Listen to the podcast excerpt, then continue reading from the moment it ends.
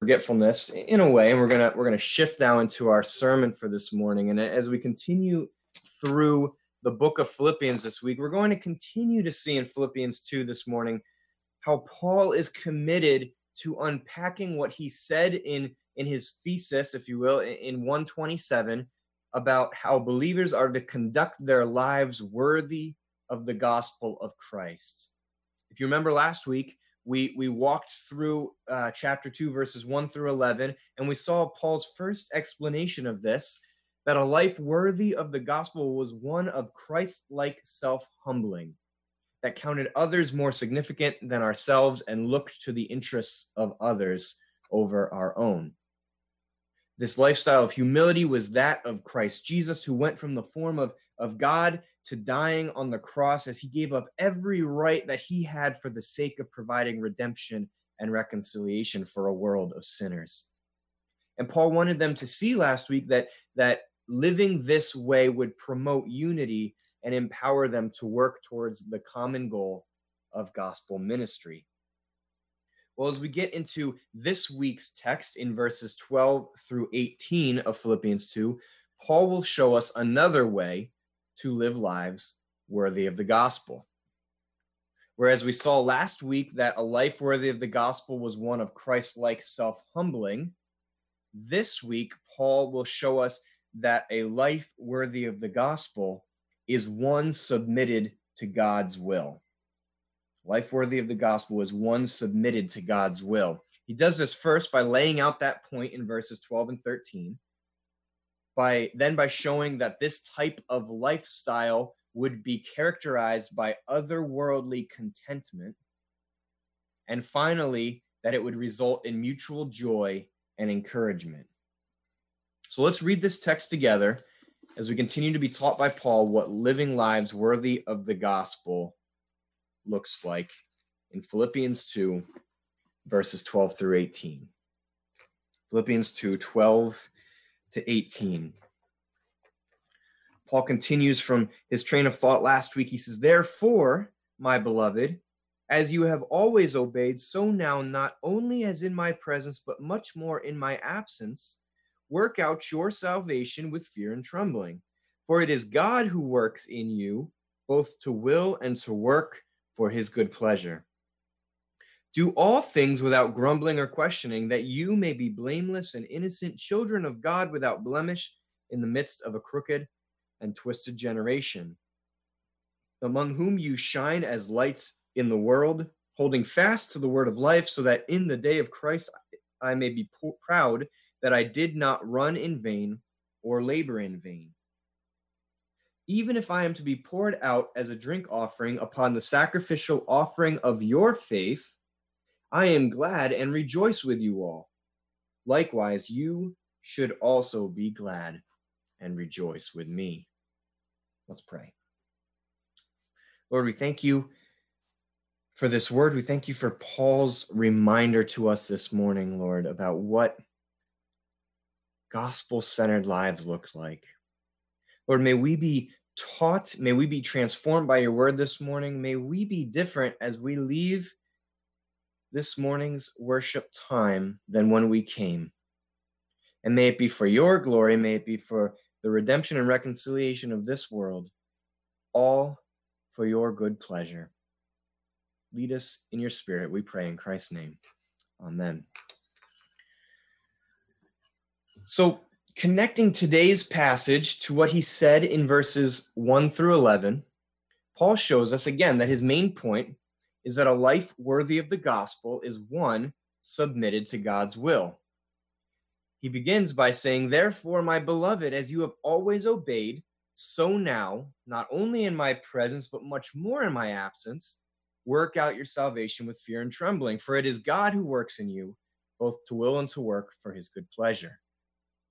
He reminds his friends, the beloved of Christ, as he calls them here, that if Christ was obedient to the will of the Father all the way to death on the cross, they should continue to be obedient to the Lord's will for their own lives, as they have always been, but especially while he is apart from them right now, sitting in prison for the gospel. This obedience was indicative of their living lives worthy of the gospel and would take place through their submission to God's will as they worked out their salvation with fear and trembling. Note here that he says the working out of their salvation, not the working towards or the working for their salvation, right? This isn't a call to legalism or works righteousness for them to obtain their salvation through their own actions, but was an exhortation and a call for them to continually work and bring to completion the salvation that God had already begun in them. Right? This was this was a call for them to work thoroughly, to take pains and laboring through the expenditure of energy, the salvation that God had already begun in them.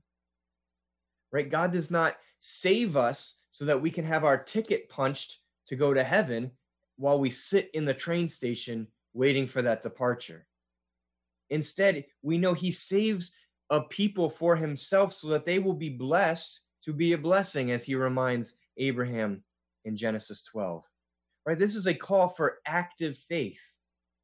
In other words, he says, I know that the Lord has saved you. I've seen it because you've obeyed up to this point. So continue to work out that salvation that the Lord is doing by being active participants in your faith. They do this as they're active participants in their salvation by living lives that were clear evidence of the salvation that they enjoyed through the grace of the gospel. But he continues, they were to do this through an attitude of fear and trembling, since it was God who was at work in them. Right? Remember back what he said in chapter 1, verse 6, when he says, I am sure of this, that he who began a good work in you will bring it to completion at the day of Jesus Christ. Right? They could confidently live lives like this because of the fact that it was God who was working in them and would bring their salvation to completion. But their confidence would have to be coupled with a healthy fear and a righteous awe for the one by whom they were saved in the first place right? This means that they that that we are not called as disciples to live lives of licentiousness feeling that because god has forgiven us we now have the license to sin. Nor do we live lives of prideful selfishness that are that are committed to our own desires any longer.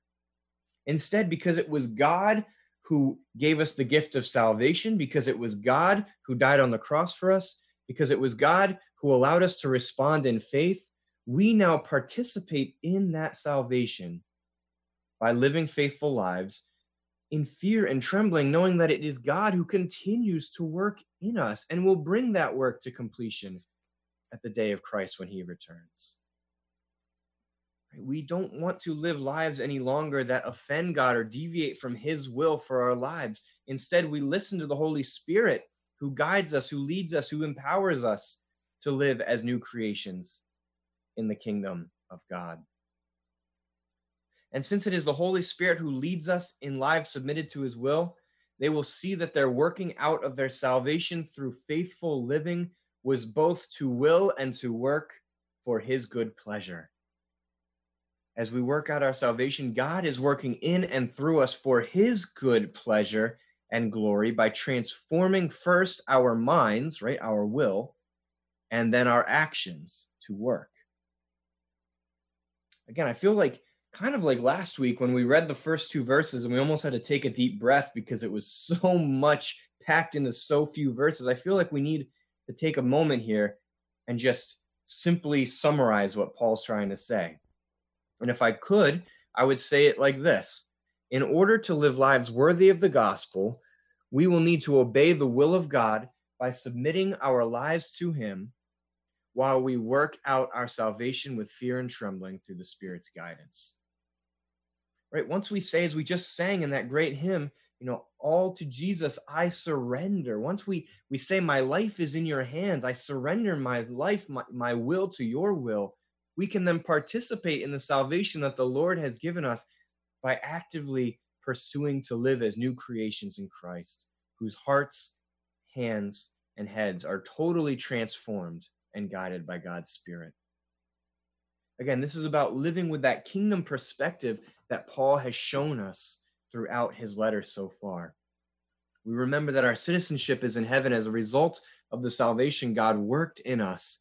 And now we live on earth for the sake of his kingdom and the reconciliation and redemption of all things. A life worthy of the gospel is one submitted to God's will as we live into the Christ like humility we talked about last week and give ourselves over to the will of God to direct our steps as we work out our salvation together in unity for the shared goal of building for the kingdom of God. And with all that foundation kind of laid out and set in verses uh, uh 12 and 13 here, Paul continues this section by showing first the another otherworldly attribute of living this way and second that the fruit of this type of lifestyle and what that would be. So he begins first in verses 14 through 16 by showing us that a life submitted to god is characterized by otherworldly contentment right last week we talked about how it would be characterized by otherworldly humility this week he goes on to show it would also be characterized by otherworldly contentment. He says, Do all things without grumbling or questioning, that you may be blameless and innocent, children of God without blemish in the midst of a twisted and crooked generation, among whom you shine as lights in the world, holding fast to the word of life, so that in the day of Christ I may be proud that I did not run in vain or labor in vain. Whew. I feel like someone needs to go back and tell Paul uh, the beauty of periods in his sentence, because that's all one big long sentence there in three verses. But he begins here that as we live lives in obedience to God's will, it is vital that we learn to do everything without grumbling, which is that that inward secret discontentment we have against God's will or against the circumstances of our life, or against or, or without arguing, which is that that intellectual questioning and, and um, and criticisms directed negatively either towards God or towards others. In other words, we are not to live lives of secret grumblings or outward criticisms towards God, but are to com- be committed to contentment in all that we say and do as we are submitted to God's will for our lives. Paul most likely is making this point because perhaps some in Philippi were grumbling about the suffering they were experiencing. Maybe they were grumbling about what happened to Paul and now he's in prison. Maybe they're they're complaining about the disunity that has come about in the midst of the body.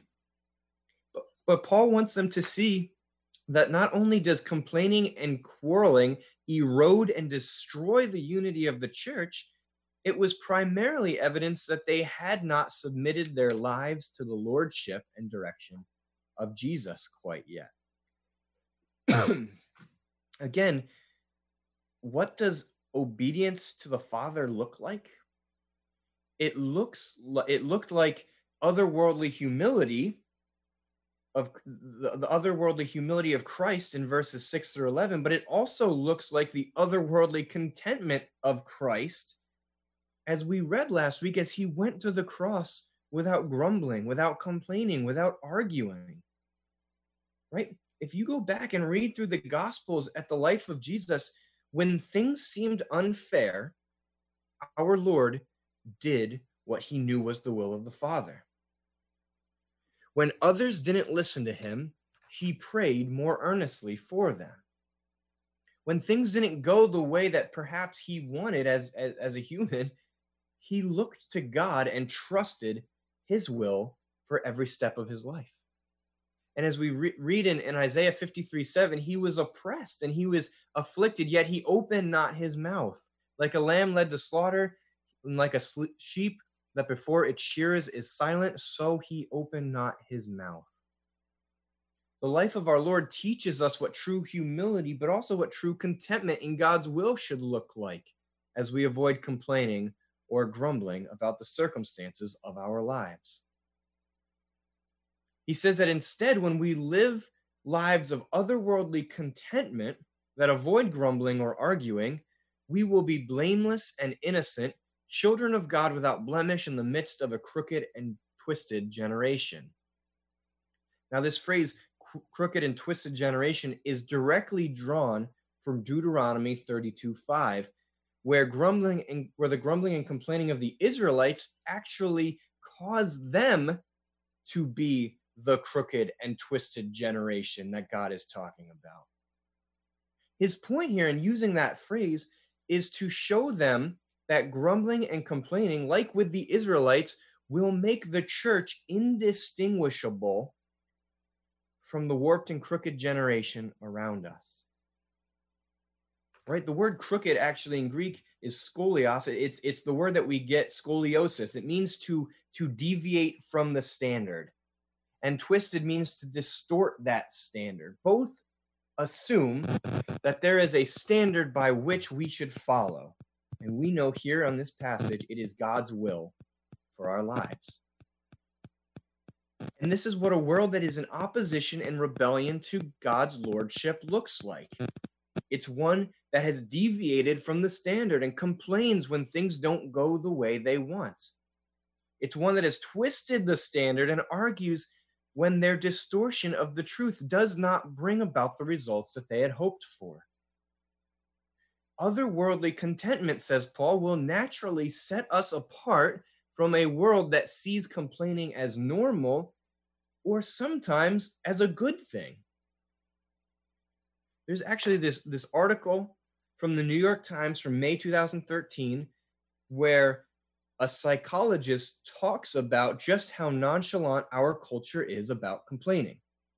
The psychiatrist or psychologist says this squelching a complaint is unhealthy since you are bottling in your dissatisfaction. Right? It's better to get it out than to keep it inside. Some complaints actually serve as icebreakers or conversation starters, right? Think about you know, you get caught in the rain and you turn to someone and go, ah, terrible weather we're having, right? You're complaining about the weather, but hey, now we can have a conversation. Complaining can create rapport, especially if we complain to people in a similar situation, right? You're on the bus and the bus breaks down and we go, ah, I don't know why we take public transportation. It's never, it never works. It's never good enough, right? Creates rapport. He said that, that men seem to complain to boost their egos and to make them feel better about themselves, right? Think about anytime you've seen any man play any sport or video game or anything competitive, right?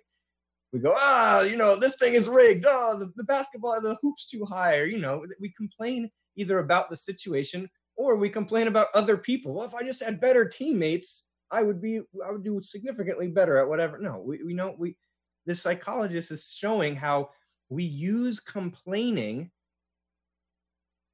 in in such a natural way that we think we we become desensitized to it and we actually think it's it's okay it's not a big deal he actually says in the end of this in this end of this article he says the bible actually says there's a difference between good complaining and bad complaining.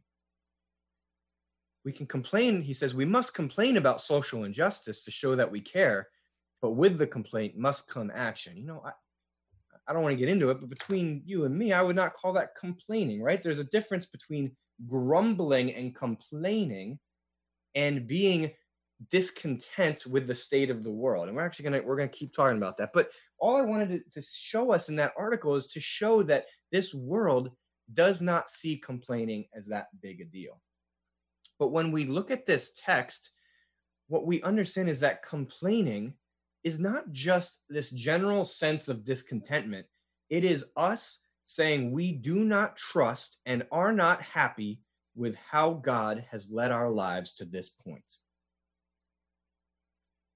And Paul's point is when we do all things without complaining or arguing, living in this otherworldly contentment, we will immediately look distinct and separate from the crooked and twisted generation around us and will stand out like lights in the world by being blameless, pure, and above reproach.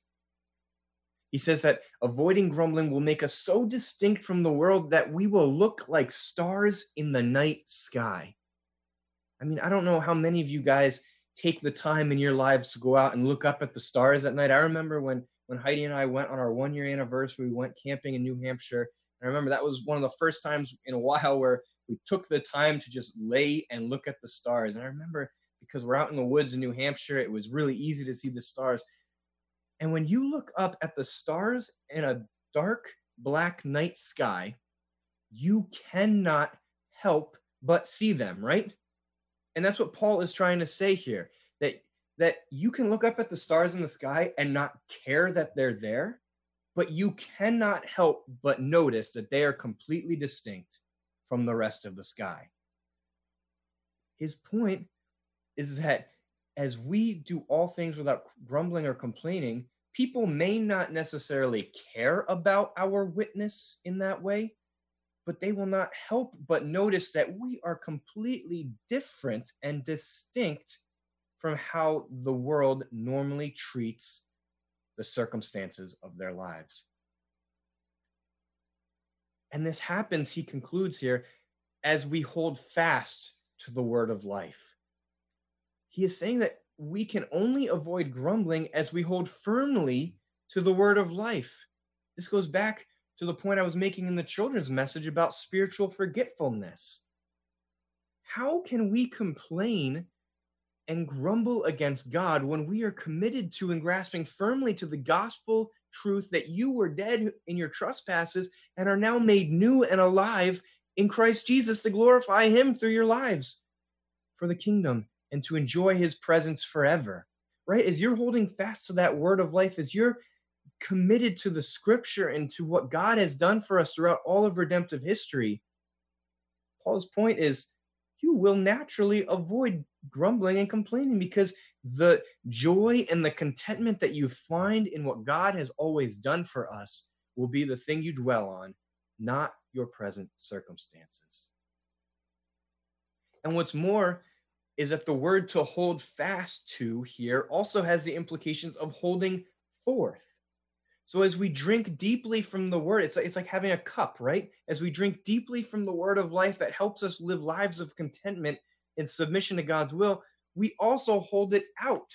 We hold it forth for the crooked and twisted generation to drink from the hope and the redemption that the gospel offers us. Because the gospel is the remedy for the discontentment of this world. Are you unhappy about the pain and suffering around you? The gospel has an answer for that. Are you unhappy because of the guilt and the anxiety that you daily face? The gospel has an answer for that. Are you unhappy about the circumstances of your life? Brothers and sisters, the gospel has an answer for that. And Paul's point is as we are drinking daily from this word of life, as others come to us and say, Why are you so calm? When there's a global pandemic? Why are you so calm when there's racial injustice? Why are you so calm when things aren't normal anymore? You can hold forth the word of life that says, my friend, the world is not normal. The world is not the way we want it to be. This world is broken, and God has given us the answer in Jesus Christ. As disciples of Jesus who have submitted our lives to his will for our lives, because we know that He is the one who gives us life to the fullest, we should be also holding out the word of life for others to drink from as well. As one commentator puts it, if the word of life is lost, the church becomes a black hole rather than a shining star. When we live lives of grumbling and arguing, we become a black hole of the peace, of the unity, of the contentment we are supposed to offer the world instead of being a beacon of hope that we are called to be. So, Paul shows us through this image that a life submitted to God is committed to otherworldly contentment that avoids grumbling and complaining against God. And Paul says, that if they lived lives of otherworldly contentment like this, he would be proud and able to say that his labor for the gospel in Philippi would not be in vain. And this leads him to his final point in this text this morning namely, that a life submitted to God results in mutual joy and encouragement. He concludes in verses 17 and 18 even if I am to be poured out as a drink offering upon the sacrificial uh, sacrificial of, of your faith, sorry, the sacrifice of your faith, I am glad and rejoice with you all. Likewise, you also should be glad and rejoice with me. Just as Christ's self emptying life that we read in verse 6 led, uh, sorry, his self emptying life of humility led to his death, Paul sees this as a very real possibility for himself as well. Just as he used Christ's life as an illustration for the humility that they were to have, here he uses his own life to illustrate the contentment and joy that they were to have in Christ. The imagery that Paul uses here is of the Philippians as being priests who were offering their lives sacrificially and faithfully in service to God. This is why he described their lives living being lived worthy of the gospel in verse 15 as ones that were pure and without blemish. These are the same words that we read for in the Old Testament for the way that the sacrifices were supposed to be, right? The unblemished lamb, the perfect one. He says when we live like that, our lives will be perfect sacrifices unto God. And he says here, their lives were sacrifices before God, and his was like a drink offering poured out in service to them before God. Now, I don't know how well we are all acquainted with, um, with, with the specific offerings and the ways they were done, but a drink offering was one that was done both in Jewish sacrifices as well as pagan ones. And in this sacrifice, after an animal had been burned, a priest would pour wine or water or some other liquid on top of the hot altar, causing it to immediately vaporize and turn to steam that would rise up and go to God. Just like the use of incense that would rise up and was, was thought to be a pleasing aroma to God, this drink offering that turned to steam that rose to God was supposed to symbolically take the sacrifice and send it to God. And what Paul is saying here is that he viewed his ministry in relation to their gospel worthy lives as the puff of steam that came after the real sacrifice was made. I mean, can you talk about true humility? This is Paul. This is this is our the saint. This is the the, the church planner, the missionary. And he says, Your lives are the true sacrifice. Mine is the puff of steam that just sends it up to God in his eyes, the thing worth rejoicing about and holding before God was their faithful and sacrificial lives for the gospel, not his quote unquote little work that was added to it in some ways. Again, Paul is showing us both the Christ like humility and the otherworldly contentment that he has described over the last 16 verses through his own life here. As he's sitting in prison, not sure if he's going to make it out alive, he says, I have no reason to complain or grumble against where God has brought me because my life has led to your lives being perfect sacrifices for our God. And for that, we can mutually have joy and encouragement and rejoice in thanksgiving before God. Even if he were to die, it would further exemplify the good work that they were doing in living lives submitted to God's will. The result of sacrificial gospel ministry as we live lives committed to God is mutual joy and encouragement for the church as they rejoice in the God who is working among them, bringing to completion what he has started in them. I really think that this passage is one of the clearest descriptions of the countercultural nature of living lives worthy of the gospel. Paul has shown that as we work out our salvation through our participation in the Spirit's transformation of our minds and hearts, we will live lives that are filled with such otherworldly contentment in God's will that we will shine like lights in the darkness as our lives are being poured out before God as pure sacrifices. And all of this, as we have seen, is to show us that a life worthy of the gospel is one submitted to God's will. I, as I was thinking about how I was going to close this morning, I was going to lay out several applications from the text, but I think that we've seen throughout this passage so far, how clearly Paul has laid out that, that he's calling us to live distinct and inviting lives that avoid complaining, that, that we're to be committed to God's work and not our own, and that we're supposed to do this for his good pleasure and his glory instead of our own. So instead, I want to close with one final kind of word of warning, which eh, bringing back what we talked about in the children's message, that of spiritual forgetfulness. Because remember, our sermon series in Philippians is titled Joy No Matter What. And Paul is trying to show us through his own life and by describing how the lives of disciples are to live, uh, are to look, living lives worthy of the gospel, how we are called to joy no matter what. And the greatest reason for grumbling and arguing against God in our lives is spiritual forgetfulness. It, it, we, we find that joy is difficult when we forget all the ways that God has been good for to us. And one of the most frequent and clearest commands of God throughout Scripture, particularly in the Old Testament, is remember. Remember who I am. Remember, I am the God of Abraham, of Jacob, of Isaac. Remember that I am the one who brought you out of Egypt. Remember all the things I've done for you. And this isn't because God is this narcissistic God who wants people to be constantly thinking about him. It's because he knows our natural tendency towards forgetting him, towards forgetting his goodness and running back to the ways of the world that we've left. Right? We are very much like the Israelites who have taken one step away from the Red Sea being parted and saying, Golly gee, I am hungry, Lord. Why didn't you just leave me in Egypt where I could have had some good food? We are one step away from the Red Sea where we're going, man, I am super thirsty.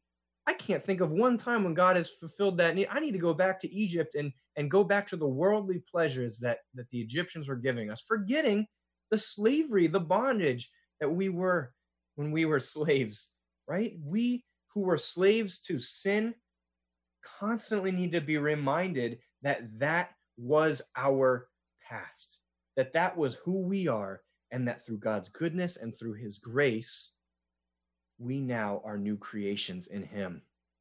So, as I said it last week, I'll, I'll say it again this week as we close.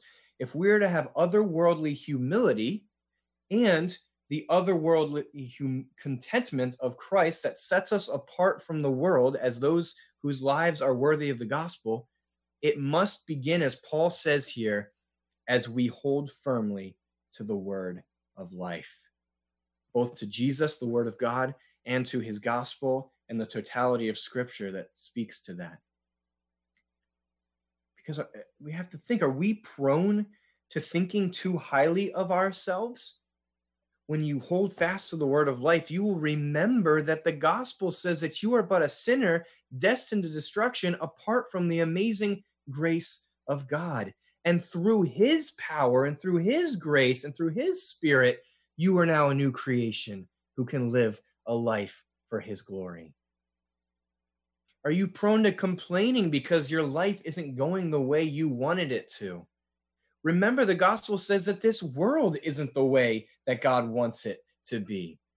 But he has done everything to begin the great work of restoration and reconciliation, especially as we work out our salvation for the sake of the world that needs hope and restoration. So, if we are to live lives worthy of the gospel that are in submission to God's will for our lives, we need to live daily in the gospel of grace that reminds us of who we are in Christ and how to be content and joyful no matter what as the result of all that he has done for us. Let's do that now as we go to prayer in humility and contentment. Heavenly Father, we thank you. We thank you that although we are prone to complaining, that we are prone to arguing, and prone to discontentment in our lives, Lord, that you have never left us or forsaken us in that state. We thank you that even though we complain that you have saved us from slavery of sin, even though we've complained and been discontent in your ways sometimes, that you continue to make us new creations, making us more and more into the image of God each day. May we live in the gospel May we hold firmly to the word of life, Lord, not only for ourselves, but for the world around us as the answer to the discontentment and the brokenness that we see. May we dwell on your goodness when we are tempted to dwell on our current circumstances. And may we never forget that you are a good God whose love is never ending. May we find contentment in you instead of discontentment in our life circumstances so that we can have joy no matter what. In Jesus' name we pray. Amen.